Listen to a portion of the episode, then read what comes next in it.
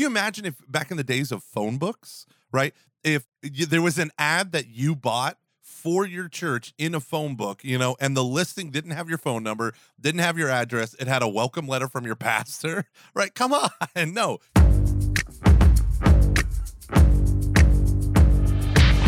Welcome, ladies and gentlemen, to Every Knee Shall Bow, your weekly Catholic podcast on evangelization.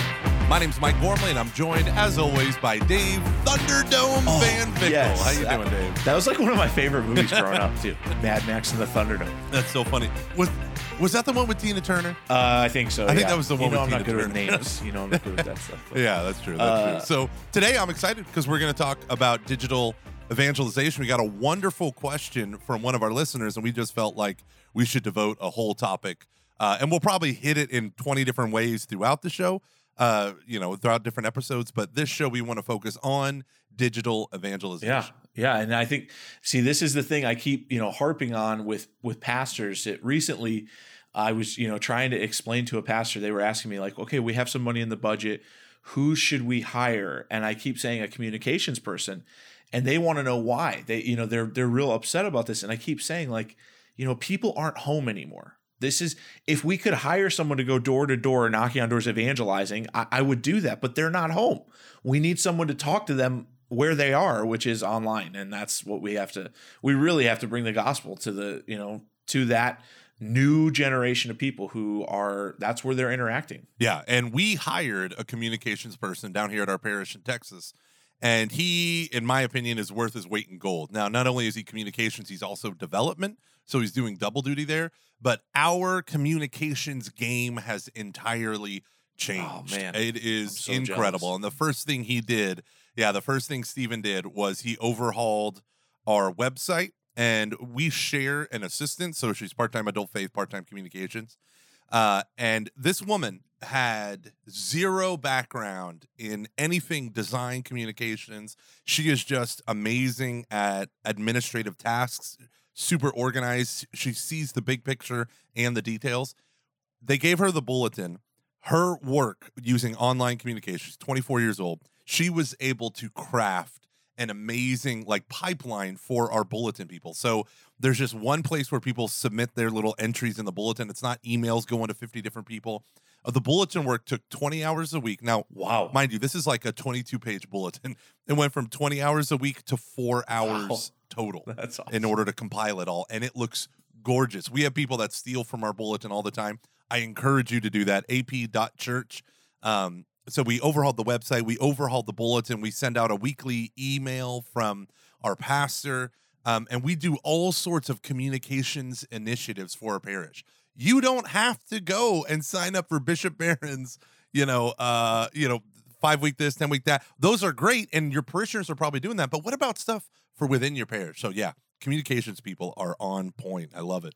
Oh man, I'm so jealous of that. It's it's such an important thing that people need to understand that this is it is a massive bridge of trust for people. Oh yeah. And, and for my generation, they look for they look at websites. That's the way it works.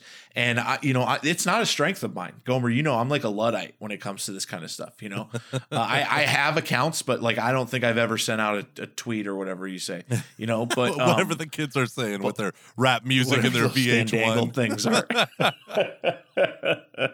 uh, but you know, it's just so important that it's it's a it's a way for people. I, I mean, in all honesty, whether it's ridiculous or not, a lot of people are going to look at your website to try and determine the quality of Yeah. w- what you're offering there. Yeah oh yeah, and the idea is communications. Uh, these, especially talking about social networks, but websites and other things, they're there and they live on, so that people can go and constantly discover them on their time.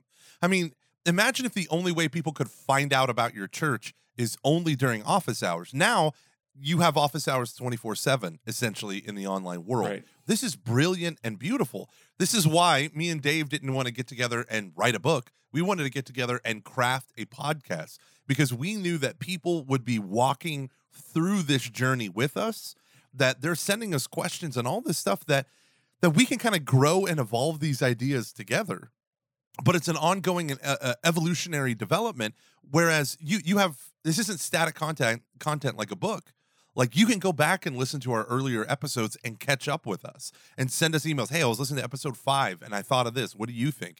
That is the brilliant move of the online digital world, right? Right. Um, right. So, so uh, speaking about this, uh, we have one question with five sub questions or six sub questions. So Yeah. here's let me just lay out these questions for us. So writing in, you know, he was talking about he referenced a document. Aaron referenced a document on um, from Vatican II called uh, Inter Mirifica, and it was a document on the means of social communi- social communications. And it is it's beautiful. I think it's beautiful. It's excellent. Uh, uh, I know of a story of a person who had a conversion, who was a journalist, had a conversion after reading it. So it, it- there's power there in these words. But these new tools of social communication can make the world much smaller and can make the world much worse, as we're seeing with young people and their over involvement on social communication. But we're not just talking about Facebook and Snapchat. We're talking about the broader, wider thing like podcasts and websites and even something as pedestrian for us as email. So uh, he has multiple questions kind of deriving from this. And the first one is what practical advice would you give parishes in using digital communication for evangelization? Dave, you want to start us off? What, do what would you say is the first thing, besides a communications person, a first thing a parish should do? So I, I think their presence on social media is going to be important. Okay. So, I mean, I honestly, there are still many, many parishes that don't have things as simple as a Facebook account, an Instagram account, um, you know, Twitter, all, all that kind of stuff. And I, and I think like, I know for us, it took me a long time to get those set up. And now they are a main way that we advertise events. Yep. So I mean, people follow those. They really do follow them closely. Yeah. So making sure, like, I mean, covering your bases. You know, get your list out there and say, do we have this? Do we have this? Do we have this? And looking at how are you communicating right now through non, you know, physical ways. You know, through not through the bulletin, but through online ways. So I would say practical advice, what would be the first thing you should do is take a long, hard look at your website. What does your homepage say to a visitor? The very first thing I would say is if there's a letter from your pastor on the homepage, you are doing it wrong. Right? Don't have the letter. You want you throw that on an about page, right? No one cares about a letter from your pastor welcoming. Everyone does that. Stop doing that. Right. People come to your website because they want information and they want it done within the context of their lives. Right. Mass. So times. they are, Right. yeah, they are searching for your stuff. You imagine if back in the days of phone books, right? If you, there was an ad that you bought for your church in a phone book, you know, and the listing didn't have your phone number, didn't have your address, it had a welcome letter from your pastor, Right. right? Come on, no. So the idea is, okay, put up a tagline, put up a, a one sentence summary or whatever. But the idea is put the most important. If you have buried your mass times for Sunday and daily mass and confessions, if you buried it anywhere else than on the homepage, you are doing it wrong. You can have a follow up page called Mass Times where you have, hey, this is it for the feast days and stuff. But you need to have the most relevant content right there on the homepage. That's the big deal. So, practical advice for me is for those who are responsible for editing the website, you need to have a clear understanding of who is in in control of this or that. Who's the final editor? You might have a bunch of contributors, but who's the editor that makes sure that information is flowing and then have them devote maybe an hour a week to just doing some research on best practices because that'll go a far way. Yeah, far away. Yeah. Let, let me throw a question at you then, okay? Yeah. So the vast majority of our listeners are not professional Catholics like us. Right. So let's say you want to be a well-rounded evangelist and you Yep. want to you want to be able to uh, you know continue your evangelization online. What's the first thing you're going to do? That is an amazing question. So, as an individual, not tied to a movement or a parish, as an individual, number one, yeah, you should start a website. I recommend just going with Squarespace or Wix, something where it's drag and drop, click and you know, plug and play. Right. So Yes. easy. Um, start off with their cheapest account, and then maybe work your way up, uh, and then create a blog. ah, Uh, the blog okay. is where your thoughts live, and that's great. And for those of you who want to get into actual speaking, you need to go to SoundCloud or YouTube, start an account, and record your talks and post them there. If you want to, if what, where is your niche? That you feel like you can have the greatest impact? What's the topic or topics that you really want to help people with? And then go there. Start with the stuff you're super passionate about and write, you know, don't write more than 800 to 1,000 words and get that out there, right? Get it out there because what you, need to build your presence, right? You need to have it be a worthy destination. Don't worry about clickbait. Don't worry on, about numbers coming to your thing. Focus on being really, really great with the content that you're writing or the audio that you're producing and have that live there. Uh, Start start with that. I, I don't care about branding and all that stuff right now, but if you want to be a Catholic evangelist online, you have to have your home base of operations. Right. And then from there, like you can go and be involved in this, that, and the other community, but that's where you're going to reference people to come back to, right? Have your story, have your testimony be the first article that you post. Right. Right. Right.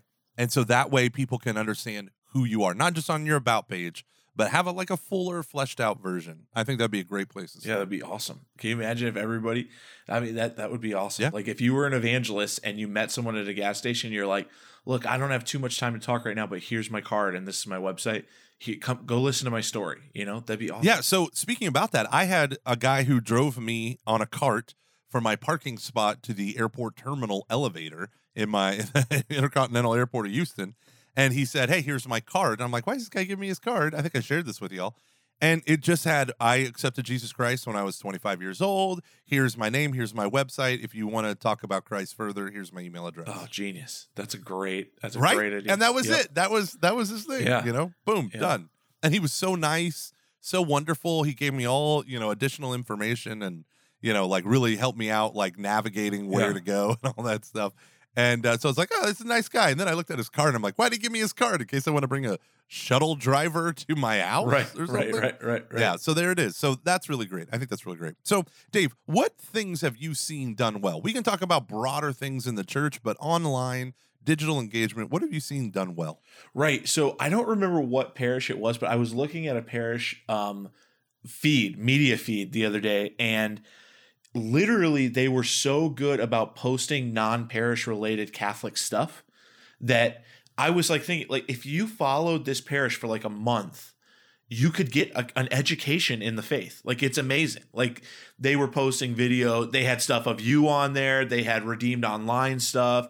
They had Bishop Barron stuff, and like they were communicating constantly. But the best part about this was when people would comment on those videos or on those audio things, they would respond to it. And they would be like, "Yeah, for more for more information, reference this." So the person was literally acting like an online evangelist, whoever was running this and it was like really awesome. So I've seen like just it done really well where you actually can use your online media to like be a, an arm of adult faith formation, you know, not just something flashy. Yeah, 100%.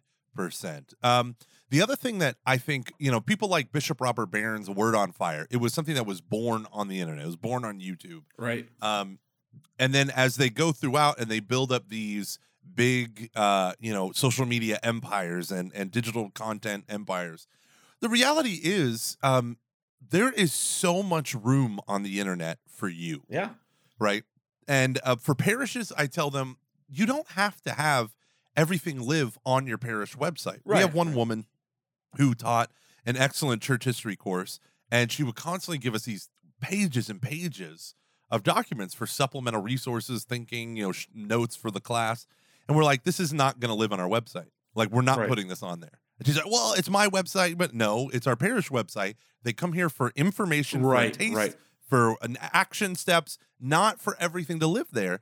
And she said, "Well, where am I going to put this?" And so she created an amazing Google web website, just super complicated link because that's Google, but she just emailed that out and said, "Click here for more information." And she filled that thing with pages of excellent content. Right. And I, what I mean, like you, websites are very cheap now. You can do all sorts of of options. Um, you can create websites for specific stuff so that you can have as much or as little information on these different platforms as possible. So I'm encouraging my own parish because we have such a huge parish, you know, 22,000 people. We have a staff of like 35 full and part time um, people just on the parish side, not even on the school side. that my my goal is to create a website just for leadership, right? so Ah, parish staff members, clergy, and our volunteer leaders that helps them do things that they need to be able to do as as volunteers, like um, access our facilities forms and request space and all this. stuff. Just have it all live in one area so that everyone can um, be on top of it. And then what we use with that is we evangelize our leadership. So we do things like we have an annual theme. We do a parish leadership summit every year. Um, the idea is to kind of drive home like what is the movement that we are praying about and thinking about as staff, and how can we communicate that message out into our leadership. So building another website is not hard, and it might be very powerful. So having an adult faith formation website where you don't have to do anything except build a link. Right? Yeah, do what yeah, you do awesome. best, then It's link to the rest. That's good online Yeah. advice. I think that engagement part is really important as well. If you if you can do some any kind of interactive stuff, it's going to be re- it's going to go a long way. It really is. And of course, you're going to get the negative stuff and the trolls and stuff like that, but if you can really start to engage people at your parish, like you'll find people will open up online that they won't open up in like maybe a small group setting. Yeah. And it becomes an opportunity. So when we talk about engagement, so just think of it in terms of like, let's say, uh, your Facebook page. So your parish has a page on Facebook, um, and you have to have someone. This, I think, is the first failure that a lot of people do. You have to have someone who's responsible for that content because people are going to start reaching out to you. So let's say you post your pastor's homily on the website and you're going to take that, create, you know, take a nice little picture, go to canva.com, C A N V A.com, create some decent album artwork, post it up onto Facebook. So now you got this post on Facebook with a link to your pastor's homily, and someone says, Oh my gosh, this was amazing. Can you tell me more about your church? Right. And then that comment just sits there for weeks Right. and weeks. No, you have to have someone whose task is monitoring the engagement on those things. Once you do that, you'll have more engagement. Right. Once people see that you're responding, all of a sudden it'll become this uh, it'll become a good destination.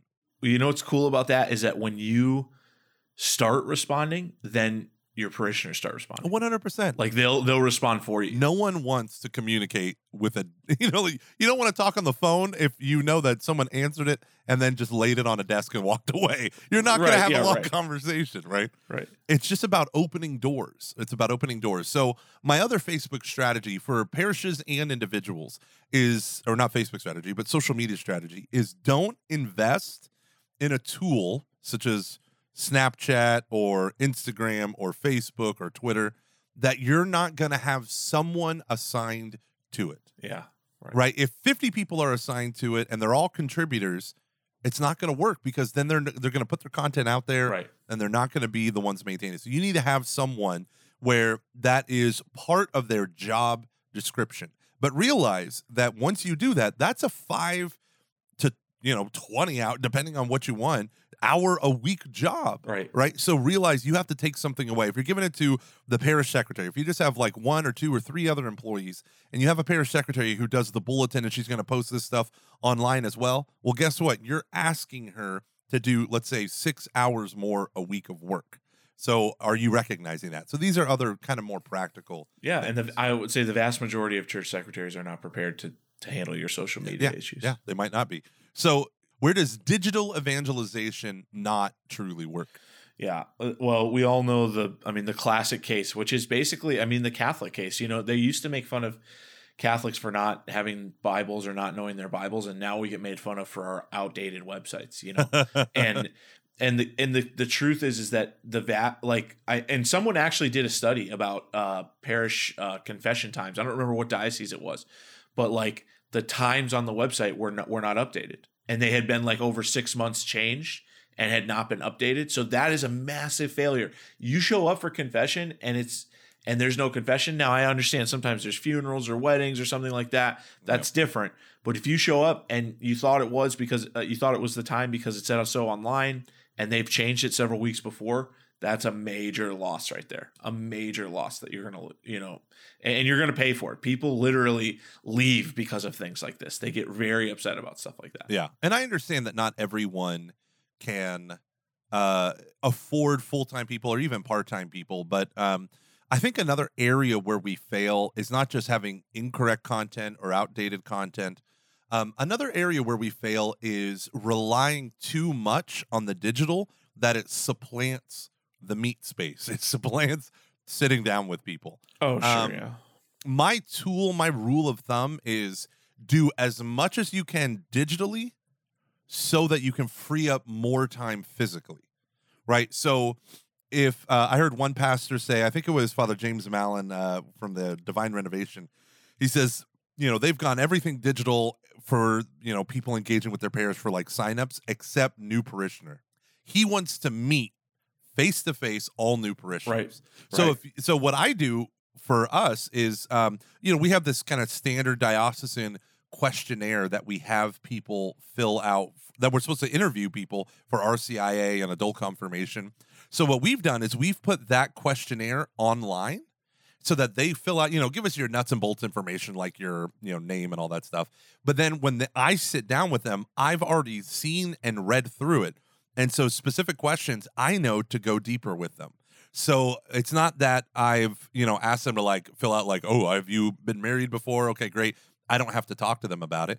But no, I get to go deeper with them. Other things that have been super helpful is having things that are going to lead to awkward conversations like like who can and cannot be a confirmation sponsor. Right. If people have that information online, then when they sit down with you, they already know what the church teaches Sure. and you can explain to them why. So social media and digital evangelization fails when it supplants a physical relationship where it shouldn't. And I think that's it's going to be different for every parish, different for individuals, right? So everyone knows like I'm a speaker, I give talks, they come to my website. If you don't know me, why would you hire me? I'm not an A-list Catholic celebrity. Scott Right. Hahn, his name alone on a banner can fill a church. Yeah. Michael Gormley, you know, like what? No. Uh, and so, um, one of the things that I tell people all the time is like, you have to have stuff on your website that draws people to your message and, and what you're trying to get across. Don't do the scattershot. That's the other thing. You try to do too much. Right. Have an intention behind what you want to accomplish. Yeah, yeah, I think so. I I think like you know that that's another big issue is that you know some of these websites are so complicated. You know, you you get you can get so deep down the rabbit hole in some of these places, and you're trying to do too much. It's exactly what you're exactly what Gomer said. Gomer, here here's a question for you, and Okay. and I specifically I, I want you to address this because I, as a rule, pretty much just for peace in my life, do not engage in on in a lot of online discussions. Right. I just don't because it's just gotten so vitriolic online. Yeah. So do you have like a set of rules that you use of like when you engage people, when you don't, how you engage them or anything? Or what could we say to people about this idea? Because certainly we want to go out and proclaim the truth, but a lot of this is not ending up as evangelistic as we might have hoped because of the the kind of just the attitude. Yeah, it's the there, you know? zeitgeist, right? It's the spirit of the age. Yeah, is right. everyone Right. is combative. Um, I think uh, I want to take a page out of something that I I find other utterly fascinating and totally incongruent with our show. There's a female comedian named Sarah Silverman. You heard of her? Oh yeah, yeah. She- She's like a super liberal, right? Yeah, and she's politically active and she's super super gross. She does shock stuff every like uh What, like in, inappropriate things? Is that what you're saying? Wildly Okay. wildly inappropriate things but um she did this thing on twitter and this is how i know about it someone was super ugly to her okay. on twitter right Okay. some troll came out of nowhere and she respond she decided that she was going to invest in this troll and so she made a comment like listen i don't know where this came from from you or something like that and she said but i want you to know that there is hope and healing for you and i don't know who hurt you and then the guy like cussed her out and said all this horrible Wow. stuff back and she said again listen i'm sorry that someone hurt you because no one just does what you're doing right. like you don't know my life, you don't know any of this stuff. And then slowly this guy, he was like, Well, okay, so I was abused. And he goes into this whole What? story. And and and then and so the guy uh, literally this troll opened up to Sarah Silverman and she ended up like paying for a portion of his therapy. This is awesome. and she recommended therapists. It was crazy. And then it reminded me of Bishop Barron when Bishop Barron engages Right. people on he's so YouTube. good at it. He had no idea there was a comment section on YouTube, and it's Yeah. the worst. It's the worst. But then he responds, hey friend when someone just totally attacks him Yeah. and he humanizes it. And that's why people like Jimmy Kimmel have celebrities read Yeah. mean tweets. The whole point is to humanize the people behind it. right. Uh, so uh, I I do think there is a right and wrong way. So my way of engaging is personally, uh, I find social media in my personal life because I have this public personality where I have thousands of friends. I do not engage people, and if an argument goes political, and that wasn't my intention, I end it immediately. okay. And I have gone through, I have things where I go through and delete comments, and people will be like, Why did you delete that comment? I thought they made a good point. I said, Right. Because they're just angry and yelling. right. And I'm, that's not why I'm here. Um, another thing that I do with, um, so I'll, I'll take a page out of our social or our uh, communications guy. He is not afraid to use snark to engage the snarky Okay. right? So one guy saw this beautiful video that we have of our uh, veneration of the cross on Good Friday, and we have literally about 120 altar servers come out for it, and it's this amazing event that we do. Friday, the Triduum is done really well, I think, at our church.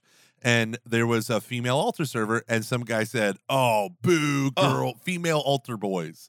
And then my friend responded, uh, "Actually, they're called uh, altar girls, but whatever." Right. Yeah, and if someone is just drive by taking a pot shot, that's the danger of the internet. Is there's no with anonymity. Even if you have your name on Facebook, you can be a jerk and walk away. Right, in Whereas right. you would never say certain things in public. So it's like, okay, you could be this rude to me, and I'm not going to be that rude to you, but I'm just going to draw out the annoyance. I actually have found that it creates conversation. yeah, And- of course. And it kind of like wakes them up to like, oh, I'm being a jerk when I don't have to. Yeah. Yeah. And so you need to use that a lot more prudentially because it can turn people off and shut people out. But our goal is not to be a punching Right, bag. right. Yes, sir. Thank you, sir. Hurt so good. That that's not the role of the church. And in fact, pushing back on the negativity Sure, yeah. can actually be very healing for people. And it can cause a turn in this. But my main principle is if it's not a political statement and it becomes politicized in the comments, I disengage and I shut it down immediately. Or I mean, you can steer it back, but rarely, rarely does steering it back actually work anymore. So, uh, I mean, people just go off to the races. So I'll delete those offending comments. I, I'm I'm a big fan of having strict rules. If you have subgroups like Facebook groups for different ministries, Right. have strict rules on what will and will not be tolerated. So if you have if you have a um you know a men's group online and people want to bring their own uh you know political agendas, it's always politics into it. Yeah. You just say, "Listen, we're not talking about politics." You give them two warnings and then you ban them, and people will learn pretty quickly, pretty quickly uh, what's a- appropriate and not appropriate. Um, so, next question: How can we use it better uh, to encourage more personal interactions to open hearts? Um, I think what Dave said was really key about like building places for people to go. That's kind of evergreen content Yeah. that you know, and you can categorize it like for Right. for those who are seeking confession who've been away from the church for a long time have some an online video or link to you know some excellent articles that can just kind of live there so that when a man shows up or a woman shows up who's been away from the confessional for 20 years they don't feel completely clueless Right. and you've removed that embarrassment Right. And you're you're touching people in a very practical way and literally providing a space where I mean we could give a talk on confession but you know no one's going to come to it. I mean compared to what who will respond online and it's awesome cuz you'll be able to answer questions especially if you're doing this on social media. Yeah. I've seen some really awesome places where um yeah they're posting a lot of content but then they also just post like a daily question. Ooh that's cool. And and they and yeah and they like ask people to like get engaged in that way. And they're interacting all day with the daily question you know? Yeah. And and, and kind of like what you said gomer like i've seen it where a few times you know like they'll say okay it got a little heated today. We're shutting the daily question off today. You know what i mean? Yeah. um because it got kind of crazy but it's just a, it's just a great place to to interact in a way that people are much more comfortable Absolutely. Absolutely. And I also think that um creating don't just think of it as a as social media. I think every time we talk about digital evangelization, we think Instagram or Facebook.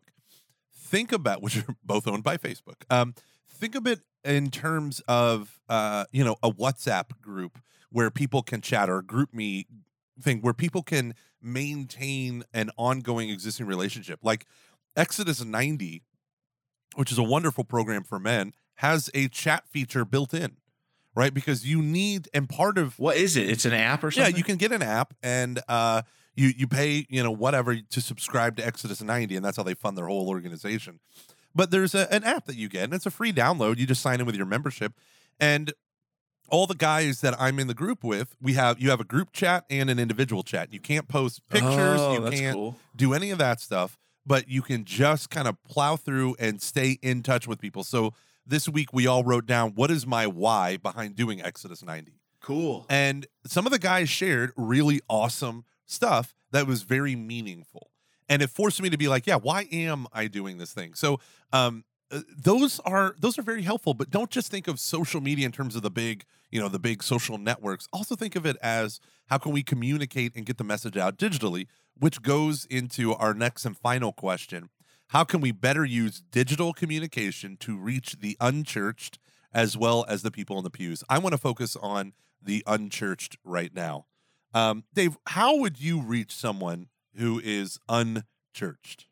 Well, okay, so uh, again, I think uh, what I want to distinguish here is I think this is better done by non-professional Catholics. So I think like if you can really uh maintain an online presence and in some way um start to uh kind of bleed into that online presence uh uh you know your faith right just the way you would in a normal relationship i think that that's one of the ways to kind of let it seep in and hopefully you know go grow an engagement. But like one of the easiest ways to do it is people are constantly sharing their feelings. People are constantly sharing when they've had a great day when they've had a bad day when they've had whatever. And for you to engage that person in a christian way you know? I mean we tell people to do this at the grocery store like oh we'll pray for you. That's a great thing to do uh, through your social media aspect. Now you know as far as as far as the unchurched and media unfortunately I, I to me and i don't want to be the bad guy here but like to me christians are our own worst enemy because there's just a lot of bad content out there like it's just not good it's not well done and Yeah. and i think it's not great that's why i think that like catholic creatives groups which i don't really know much about but i think that they're a really powerful group because they really push for good good content you know good creativity out there Yeah. um so i think that's going to draw people in you know Excellence. Excellence matters. Yeah, I would say uh, here's the advice I would give more than anything else in order to reach the unchurched.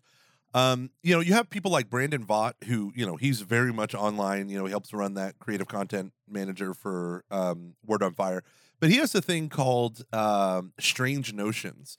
And it's a place for believers and atheists to dialogue. where is it it's a website And is that what this is Yeah, yeah, yeah, yeah. Just Google Cool. Strange Notions. I think it's Cool. And it's um and it's one of the things where all they do is talk about philosophical and scientific Cool. scientific awesome. objections to to God and stuff. Yeah, and, but everyone that is there is supposed to do it res- respectfully, right? And so that it it is a great website and a great resource. But I would say another thing you can do, and this is better for individuals than parishes. Now, maybe some parishes could do it depending on your employees and, and volunteers, but um, is is not to create content in that lives on a website or social media platform, but to go to places and spaces online that already exist and to become a contributor there. And one of the best advices on how to evangelize for ordinary people that I've ever heard was do your hobby with non-believers. yeah Like, do you love playing bridge? Do you love golfing? You know, whatever. Just inv- make sure people that are there don't have a relationship with God because Christians who are really on fire for their faith, after about five or 10 years, will only associate with other Christians. And that's deadly dangerous to an evangelist. So, this type of stuff is invite someone or go to those places that you're excited about. Like for me, uh, the financial independence, right? There's this whole thing called FIRE, financially independent, retired early. And I find this stuff very fascinating. And one of the things about that that subculture is they all exist within online blogs. Like this this group loves blogs. Everyone has a blog. They comment on each other's blogs all the time. And I have heard these excellent Christian witnesses bubble up through these blogs. So you have this one, you know, strictly non-political, non-religious, none of that stuff, just about finances. And one of the comments they made was, "Oh, so and so, uh, his son, I think it's called the Good Dad Project, something like that. Yeah. Um, his son gave up screens for Lent." And so as a family, they adopted all of that for Lent. And one this Yeah. one guy that was talking was more or less explicitly non-religious. And he bring he brought that up and he was like, I thought that was really cool. So 40 days without screens has led to their whole family canceling cable, doing this, doing that, and saving money for their financial goals. But just now that that notion of like they did this for Lent, how many lapsed Catholics are out there where one of the few things Yeah. they do is Lenten sacrifices? Like Right. people still do it. Even though they don't practice anymore, oh, I'm giving up something for 40 days. It's more of a willpower thing there. But it that that I want to say that like you going where the conversations are already happening Right. don't think that's how you affect culture. Don't think that you have to be the one creating conversations. I think there's an element of control there that we have to be able to let go on. And too many Catholics or Christians want to kind of control the conversation. Be a part of one that's already happening. That's how you're light and salt to those in the world. Yeah, and I would recommend, like what Gomer said, doing something that's secular. Yeah. right. Because the last thing you want to get involved in is like the kind of the the trad debate in the Catholic stuff, or the really even like the unless you're really on top of things, the atheist community is militant online. So you got to be ready for that kind of thing. Yeah. Um. Yeah, and they'll kind of eat eat you alive. Yeah, but think about that. How beautiful is it? What you just said is interesting because one of the things in, in the very traditionally minded communities is they don't appreciate, though they love the liturgy, they tend not to value evangelization. Right. So you can go to those things. And if you have that, if if you are like traditional liturgy is a part of your experience, like I love the Baltimore Catechism. I teach it to my kids. But I also teach my kids about evangelization and love and service and stuff like that. Now, I'm not that we're great at it, but that's one of the things that going into these communities already exist. But the problem is when they just become nothing but an insular conversation. And that's what Dave was talking about, right? Like you want to avoid just being another opinion in these heavily opinionated areas. Go where the people are, the court of the Gentiles. Go out there and and be salt and light. Okay, so when we come back, we're going to take a short break. When we come back, we're going to do our take five very practical things that you can do for digital evangelization in your parish, as an individual, whatever. We'll be right back.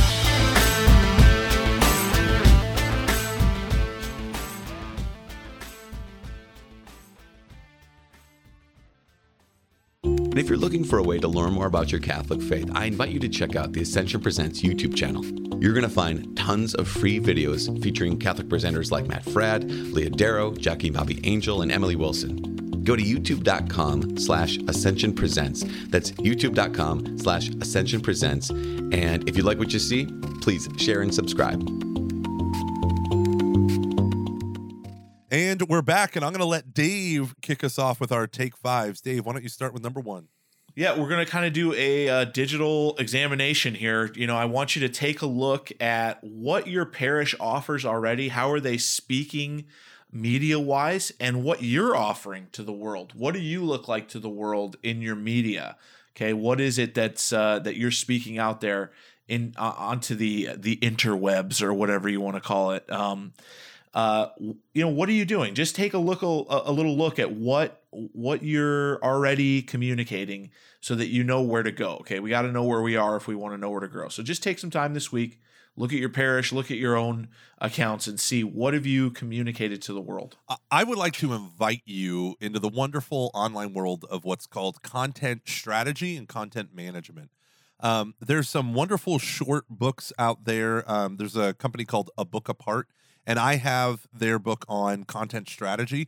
It's just laying out principles of what is what is this digital thing for, and does the stuff that's on it reflect what it's for? So, what is the point of your parish's website? Is it just a bigger bulletin? Is it a bullet point version of the bulletin? Where does the bulk of the content live? Why is it there? Who is responsible for it? And how does old stuff get edited? What is your process for keeping content on there? Is this a place for for faith formation type stuff? Should you create a new page? So I would just say start to Google articles on content management and content strategy. And if you're at a parish, do it as a staff. If you are an individual looking at starting your own ministry or whatever, um, invite other people with you. Don't just have your eyeballs on it because chances are someone else will see something that you can't. So do it in the context of community.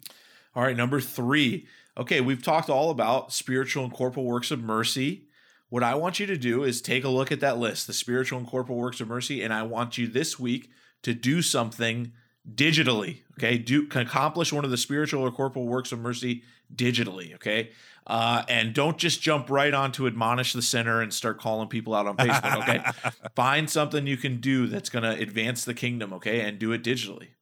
Just a way to get you thinking about new things, new ways to evangelize. And I would say for number four, create something new that speaks directly to your um, your passion within the church. So if you if, if if it's evangelization, it's a broad topic. Maybe say, I want to break down for people. I want to write a five part series on Evangelii Nuntiandi or Evangelii Gaudium or Mission of the Redeemer, and just pr- start producing something. Don't just consume, produce. Right, produce some sort of content right now this week. Maybe it's just as far as you open up a Word document, you start typing, and then you go to Blogspot and you create it. But get something out there now that makes sense for you. Number five, you know, we we talk about this, um, and we just take so much for granted. Like, right, that like we're literally talking about evangelizing online and and all these things, and as Christians in America in particular, we take so much for granted. And, you know, most of you probably know about like the plight of Christians around the world right now. But, uh, you know, right now, there are more martyrs being made than ever in history. And so for our intercessory prayer this week, what I want you to do is just pray for Christians who are in danger for sharing their faith. Pray for those Christians in, in Africa, in Sri Lanka, all these places where they are just in danger for practicing their faith um, and and do it every day. You know, think of something specific to do, whether it's a rosary, whether it's a, a something like that. And every day, think about those Christians who don't have the freedom that we have, and pray for them in solidarity. Uh, you know that they are our brothers and sisters, and they do the same things we do every day, but because of it, they could possibly be killed yeah. or persecuted. Yeah. Absolutely. Awesome. So thank you. This has been every knee shall bow your weekly Catholic podcast on evangelization. Again, I'm Mike Gormley. This is Dave Thunderdome Van Vickle. If you want to email us, email us at eksb at ascensionpress.com. That email goes to my mailbox and Dave's mailbox and our lovely producer's mailbox. And so this way we can make sure that your questions become topics for an episode, a future episode of Every Shall Bow. So thank you very much, y'all, and God bless.